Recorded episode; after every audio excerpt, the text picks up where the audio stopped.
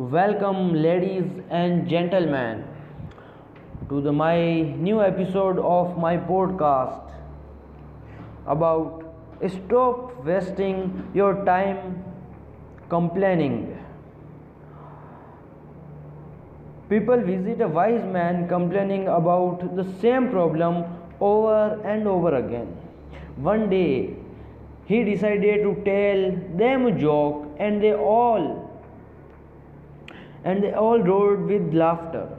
After a few minutes, he told them the same joke, and only a few of them smiled. Then he told the same joke for a third time, but no one laughed or smiled anymore. But no one laughed, smiled, laughed or smiled anyone.